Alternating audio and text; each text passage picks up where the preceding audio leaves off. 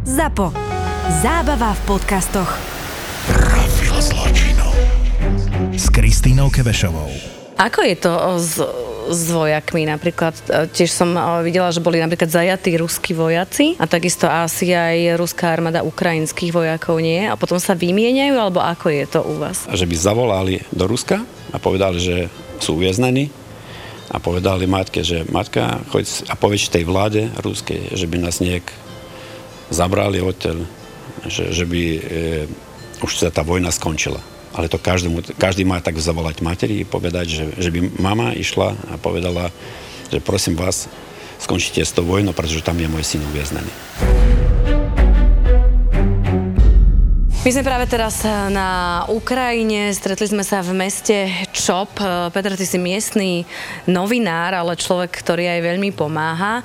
Aká je tu situácia teraz tu, kde sme? Situácia je bežná, nie je tu už taký Armagedon, aký bol predtým.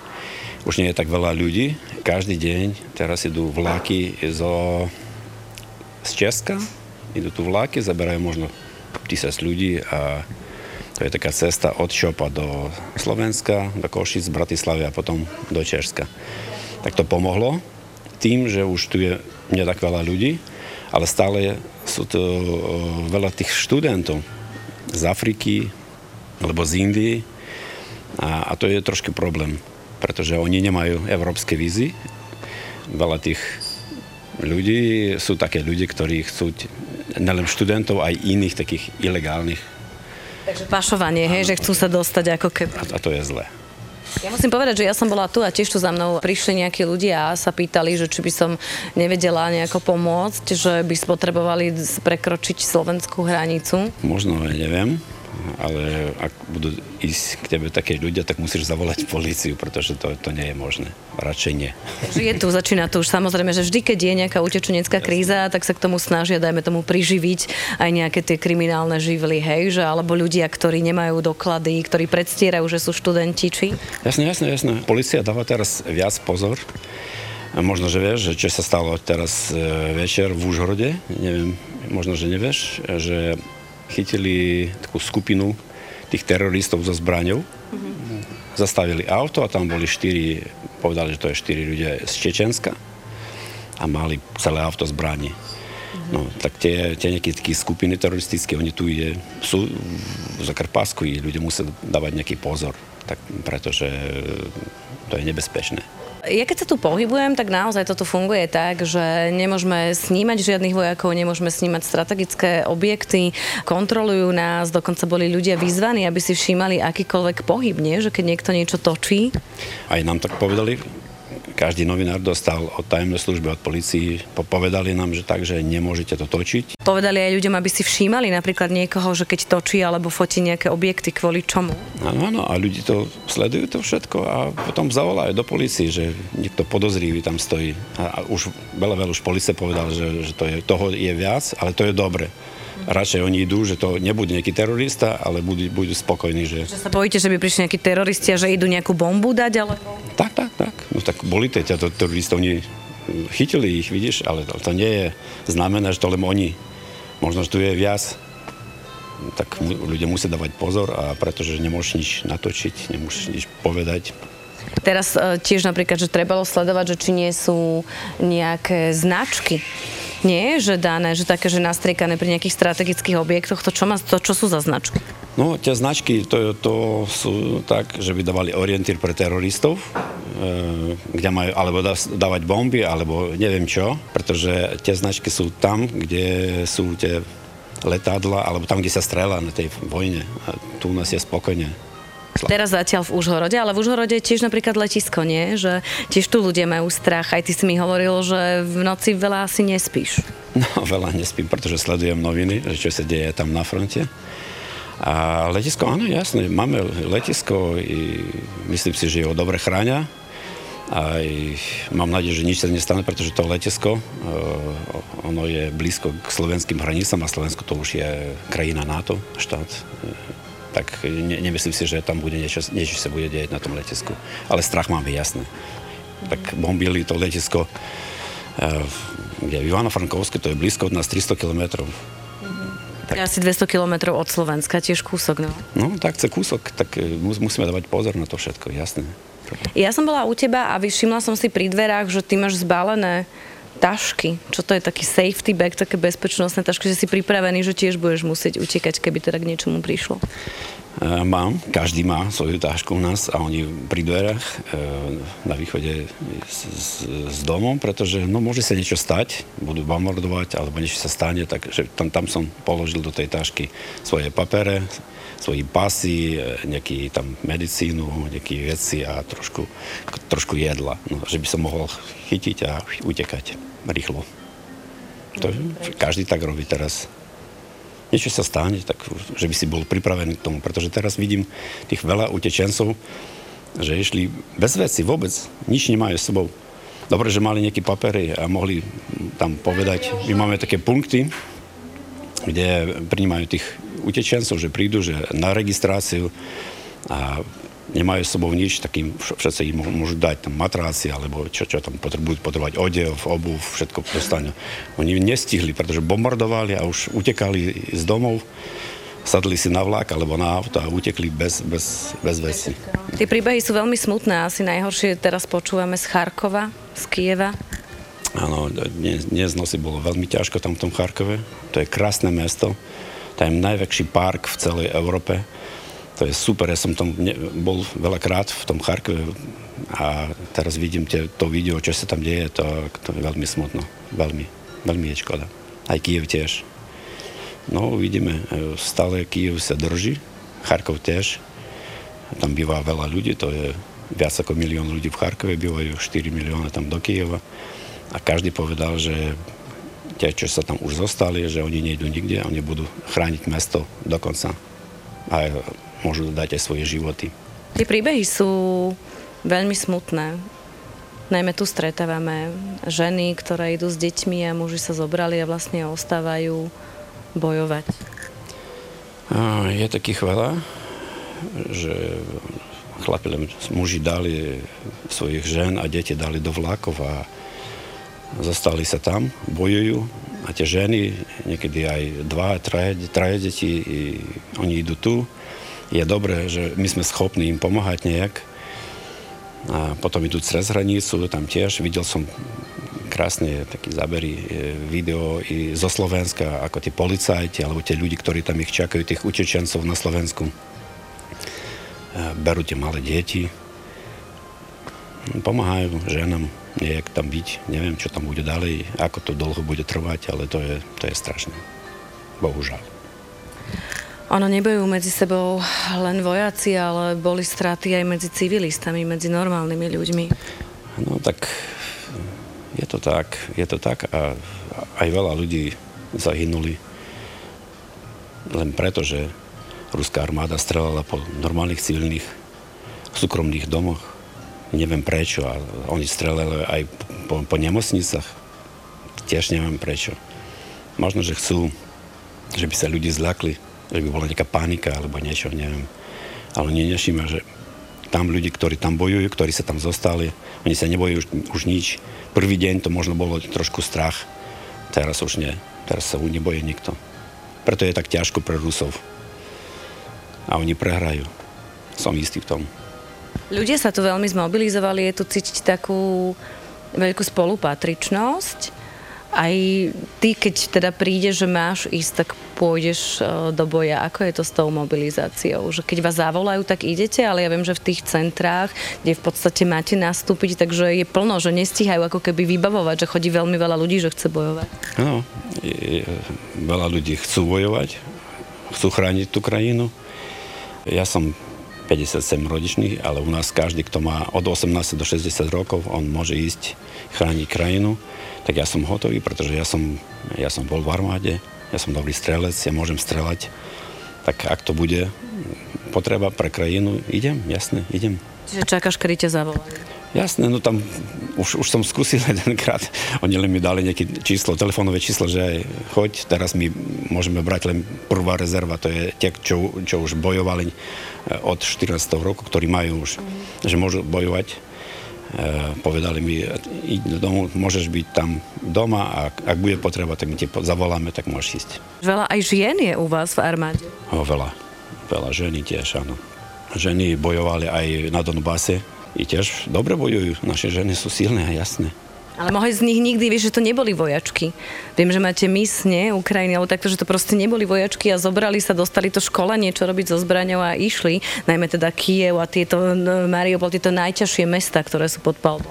Tak, u nás bolo tak, že ak ide žena do armády, tak to je nejaký lekár a že bude tam liečiť ľudí. Ale nie, bojujú všetci ženy, normálne oni boli, mali nejaké cvičenie, tam cvičili i teraz dobre strelajú. Máme možno vieš, e, dobrých biatlonistov. A oni sú dobré strelci, ženy tiež. Zahynul jeden biatlonist s nami, ja, ja som ho poznal, bohužiaľ vedľa Charkova. Také ženy sú super strelci tiež, môžu bojovať a oni chcú bojovať, idú bojovať do armády. Boli aj také videá, nielen, že áno, muži, ženy, veď stretávame tých vojakov, ja keď sa pozerám na tých chlapcov, tak oni majú 18 rokov, že to sú deti a chodia s tými samopalmi, naozaj majú veľké odhodlanie, ale aj bežní ľudia, nie? Keď išli, boli také videá, že ako išli tanky a oni sa postavili pre ten tank a bežní civilisti povedali, že neprejdete, že my sme mali také teraz aj v, tam na juhu Ukrajiny, aj v Melitopole, v Berďansku a v iných mestách, e, že ukrajinská armáda už odišla a zostali sa len civilné ľudí a išla kolóna tých tankov ruských. Oni sa zastavili pred kolónou a povedali, že nepustíme vás do mesta. Oni povedali, Rusi si mysleli, že oni idú oslobodiť e, ľudí od, od, od ukrajinskej vlády, ale to nie je pravda, pretože ľudí nechcú tých osloboditeľov. Oni chcú bývať v Ukrajine. I preto pre Rusov to bolo, že ako, že my sme tu prišli k vám, chceme vám pomôcť. Oni povedali, že nechceme pomôcť, choďte preč. Tak to bolo. A to veľa v tých mestách na juhe, na, na východe, v Melitopol, Berďansk, vedľa Sum, tak bolo veľa mest, ľudí vyšli na ulici, nebali sa tých tankov. Vôbec. Išli, ľahli si pod tanky, že nepustíme vás. Mm-hmm. Aj veľa aj zahynulo, bohužiaľ. Teraz som čítal, že tam bolo eh, bolo to v Sumách, alebo niekde tam že v parku ľudí si robili tie koktejly Molotova, také vybušiny a čakali tú ruskú kolónu a zahynuli všetci. Bohužiaľ. Že bojovali holými rukmi a s tým Molotovom nemali zbraň. Ale šli a bojovali oproti tankov. To sú hrdiny, áno. Je to tak. To je vojna.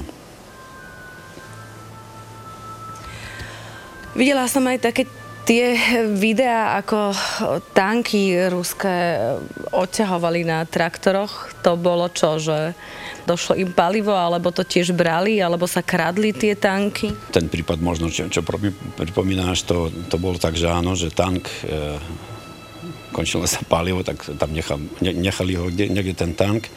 Normálne ľudia videli, že to je veľ, dosť železa, prečo nie, tak da, zabrali traktor, tak ten odťahli ten tank. Možno sa na jar bude niečo robiť tam v tej dedine, neviem. Ale takých prípadov je veľa, áno. Že zaberajú ľudia tie tanky, ktorí tam nechajú ruskí vojaci. Mm-hmm. Ruskí vojaci, ak, ak sa končilo palivo, oni už nemôžu tam dlho sedieť v tanku, a oni odchádzajú a utekajú niekde do lesa a ľudí zaberajú tie tanky s sebou. My keď sa tu pohybujeme, tak e, naozaj musím tu chodiť označená, dávajú tu pozor, e, kontrolujú, čo dokonca snímame, čo rozprávame a hovoria o aj takej tej informačnej vojne a že nie všetky veci, ktoré sú zverejnené, sú pravdivé. Ty si novinár, a tiež musíš si preverovať informácie, nie? Že čo je pravda, čo nie je pravda, alebo niečo iné vysiela Rusko, e, potom Ukrajina, potom sú tu rôzne dezinformácie. Pred vojnou toho bolo veľa, to bolo tých fejkov, e, tej nepravdivej informácie bolo veľa, veľa. Je, a ja som sa čudoval, že prečo naša vláda alebo tajomná služby nerobili s tým nič. Ale teraz chcem povedať, že tajomná služba, ona sú každú informáciu, ktorá ide z Ruska, ona proverí, že tak, je tak, alebo to je fake, alebo to je pravda a potom dáva to každým, že, že prosím vás, novinárov, dajte ľuďom vedieť, že to nie je pravda. A pravda je tak. Preto tých fejkov, to je teraz normálna informačná vojna. Mm-hmm. Nielen taká vojna, že so zbraňou, aj taká informačná. Čo je snahou tej informačnej vojny? Všetko to je aj blokovanie nejakých stránok, e, to je naše komentári, pretože v Rusku ne, nedá sa hovoriť o tom, čo sa tu deje e, slovom vojna. Oni povedali, že každá internetová stránka, alebo čo to bude, neviem, nejaké noviny, alebo kto, kto povie, že to vojna, tak bude zatvorená. Oni nemajú žiadnu informáciu, tie Rusy. A u nás teraz veľa tých ITšníkov alebo novinárov, my dávam informáciu, my ideme na tie ruské stránky a dávame ich v komentároch, ukazujeme tie fotky, čo sa deje tu na Ukrajine, čo robia Rusi tu na Ukrajine, ako hynú ruské soldáty alebo vojaci a ukrajinské e, civilisti. I to každý teraz robí. Čo bolo pre teba úplne najhoršie, čo si videl? Všetko je zlé, je tu neuveriteľne veľa bolesti, pláču. Naozaj ja mám problém tiež to sa, sa udržať a tiež tu veľa pláčem, keď vidím tie matky, tie deti, vidíš tu smrť, e, bolesť. Je tri veci, o, o ktorých je, je, je mi veľ, veľmi tak, že, že, že aj pláčem niekedy. Poprvý, že ako hynú tie civilné ľudí na tej vojne, alebo mladé soldáty, naši vojaci. Druhé, keď vidím tie ľudí, ktorí došli utečenci z východu e, s deťmi, e, sa sadnú si niekde na zem, to je tiež, nemôžem to na to pozerať. Ale po tretie, to sú slzy radosti, ak vidím, ako naši ľudí sú v spolu teraz, že pomáhajú tým utečencom, pomáhajú tej armáde. My sme do posledného neverili, že, že Putin to môže začať. My sme mysleli, že tam ten konflikt môže byť na východe trošku i s tým z LNR, DNR alebo čo, ale že on bude bombiť Kiev a Charkov a e, všetci tie ukrajinské mesta, to nikto tomu neveril. Všetci sa modlíme za to, aby to skončilo, aby vojna už nebola. A ďakujem, veľmi ďakujem svojim slovenským kamarátom. Mám veľa tých kamarátov, veľa, veľa na Slovensku. Každý deň mi píšu, že Peter, ako ešte môžeme pomôcť, môžeme dať nejaké peniaze, alebo môžeme zavrať nejakých Ukrajincov do sebe domov tak ja už až tam trošku tak koordinujem to, že, že komu, kto potrebuje nejakú pomoc, tak píše mi, že prosím vás tam zaberte tam v Bratislave, tam traja alebo štyri ľudia, dajte im niekde nejaký byt alebo ešte niečo. Ale to je super, že Slováci nás podporili teraz v, v tejto vojne. To je super. Ty tiež doma máš ľudí, ktorí utiekli. Tiež si ich hneď zobral proste z ulice. No, zabral som to úplne neznáme ľudia, ale ja som mal mesto na tento moment. Ja som chcel svojich známych zabrať z Kieva k sebe, ale oni potom našli nejaký iný byt a ja som povedal manželke, že pozri sa, máme voľné tam dve izby, prečo by sme nezabrali nejakých utečencov. Tak sme zabrali z Kieva celú rodinku. Tam muž, žena, stará bába a ich a dcera bývajú u nás normálne i, a oni tak bali sa, že, že koľko môžu bývať u nás, že ja som im povedal, že koľko bude potrebné, toľko môžete tu bývať a nebojte sa o tom nič tak starám sa o nich. Je to normálne, to každý tak robí. Kto má voľný byt, prečo nie? Pretože na dnes, na ráno už bolo povedané, že tých utečencov na Zakarpasku už je 60 tisíc. 60 tisíc. A cez hranice dnes na ráno prešlo už do Európskej cez naše punkty prešlo 162 tisíc ľudí. To je, to je veľa. To je veľa. Tak snažíme sa im pomáhať. Snažíte sa pomáhať, takisto aj na Slovensku sa veľa ľudí snaží pomáhať, čo je úžasné, že tiež je veľmi veľa ľudí s dobrým srdcom a je to vidieť aj na tých hraniciach aj ďalej. Ale áno, aj na Slovensku sa teda objavili nejakí špekulanti, ktorí si vypýtajú 300 eur za to, že niekoho prevezú, ale takisto takí tí špekulanti, tí hajzlíci sa objavili aj tu na Ukrajine. Nám sa tiež stalo, že mi povedal, že chce 200-300 eur, inak mi nedovolí prespať v nejakom hoteli. Tiež boli, že niektorí začali zdražovať, ako si hovoril, nie, myslím, že, že potraviny či ubytovanie, ale tiež sa proti proti tomu rázne zakročilo, že zarábať na vojne a na smutku je strašný hyenizmus. E, bohužiaľ je to tak. A v prvý deň vojny e, veľa našich rieltorov, oni zdvihli ceny na ubytovanie a niekedy obchody potravín e, tiež zvýšili ceny na, na potraviny a to bolo prvý deň to bola taká trošku panika tak ľudí brali čo bolo dávali veľa tých peniazov za tie ubytovanie alebo, alebo za potraviny, ale potom už na druhý deň naša vláda povedala, že stop, nie, že budete zdvíhať ceny, budeme, zaberieme od vás obchod alebo zaberieme od vás byt, že nemôžete zdvíhať, pretože teraz je vojenský stav, musíme pomáhať i nemôžeme na tom zarábať, tak už teraz to už je trošku lepšie. Ale jasné, že je veľa ľudí, ktorí chcú na tom zarobiť. Veľa je, veľa kde také, že krádnu niečo z obchodov alebo ešte niečo. No, to je zlé, ale to sú ľudia takí. Sú aj takí, Jasne. Povedz mi, uh, teraz som bola napríklad na pumpe alebo v obchode a bolo tam preškrknuté, že nepredáme alkohol. To bolo uh, dva dní predtým, áno. Povedali, že z noci na 1. marca už žiadny alkohol nebude predávať sa. Žiadny. Aj, ani pivo. Už si nemôžeš kúpiť. Mm, a, a to je dobre. To je, to Je to tak, hej? Čiže tu nekúpiš a na celej Ukrajine nekúpiš alkohol? Nekúpiš, no neviem na celej Ukrajine, ale u nás nie, v Kieve nie a veľa tých regiónov tiež nie, ale dnes som už počul, že to po celej Ukrajine. Že nielen tam, kde, kde sú nejaký vojenský konflikt a po celej Ukrajine, že nedá sa teraz kúpiť alkohol. Prečo? Pretože mali sme trošku tých incidentov, aj tu na Zakarpásku, v horách, ľudí, ktorí utekali tam z Kieva, ktorí mali peniaze, oni si prišli tak, že ako oddychnúť tu trošku a boli nejaké incidenty s tými ľuďmi, ktorí tam bývajú. Boli upity, vôbec upity. A bola tam aj bitka, počúval som.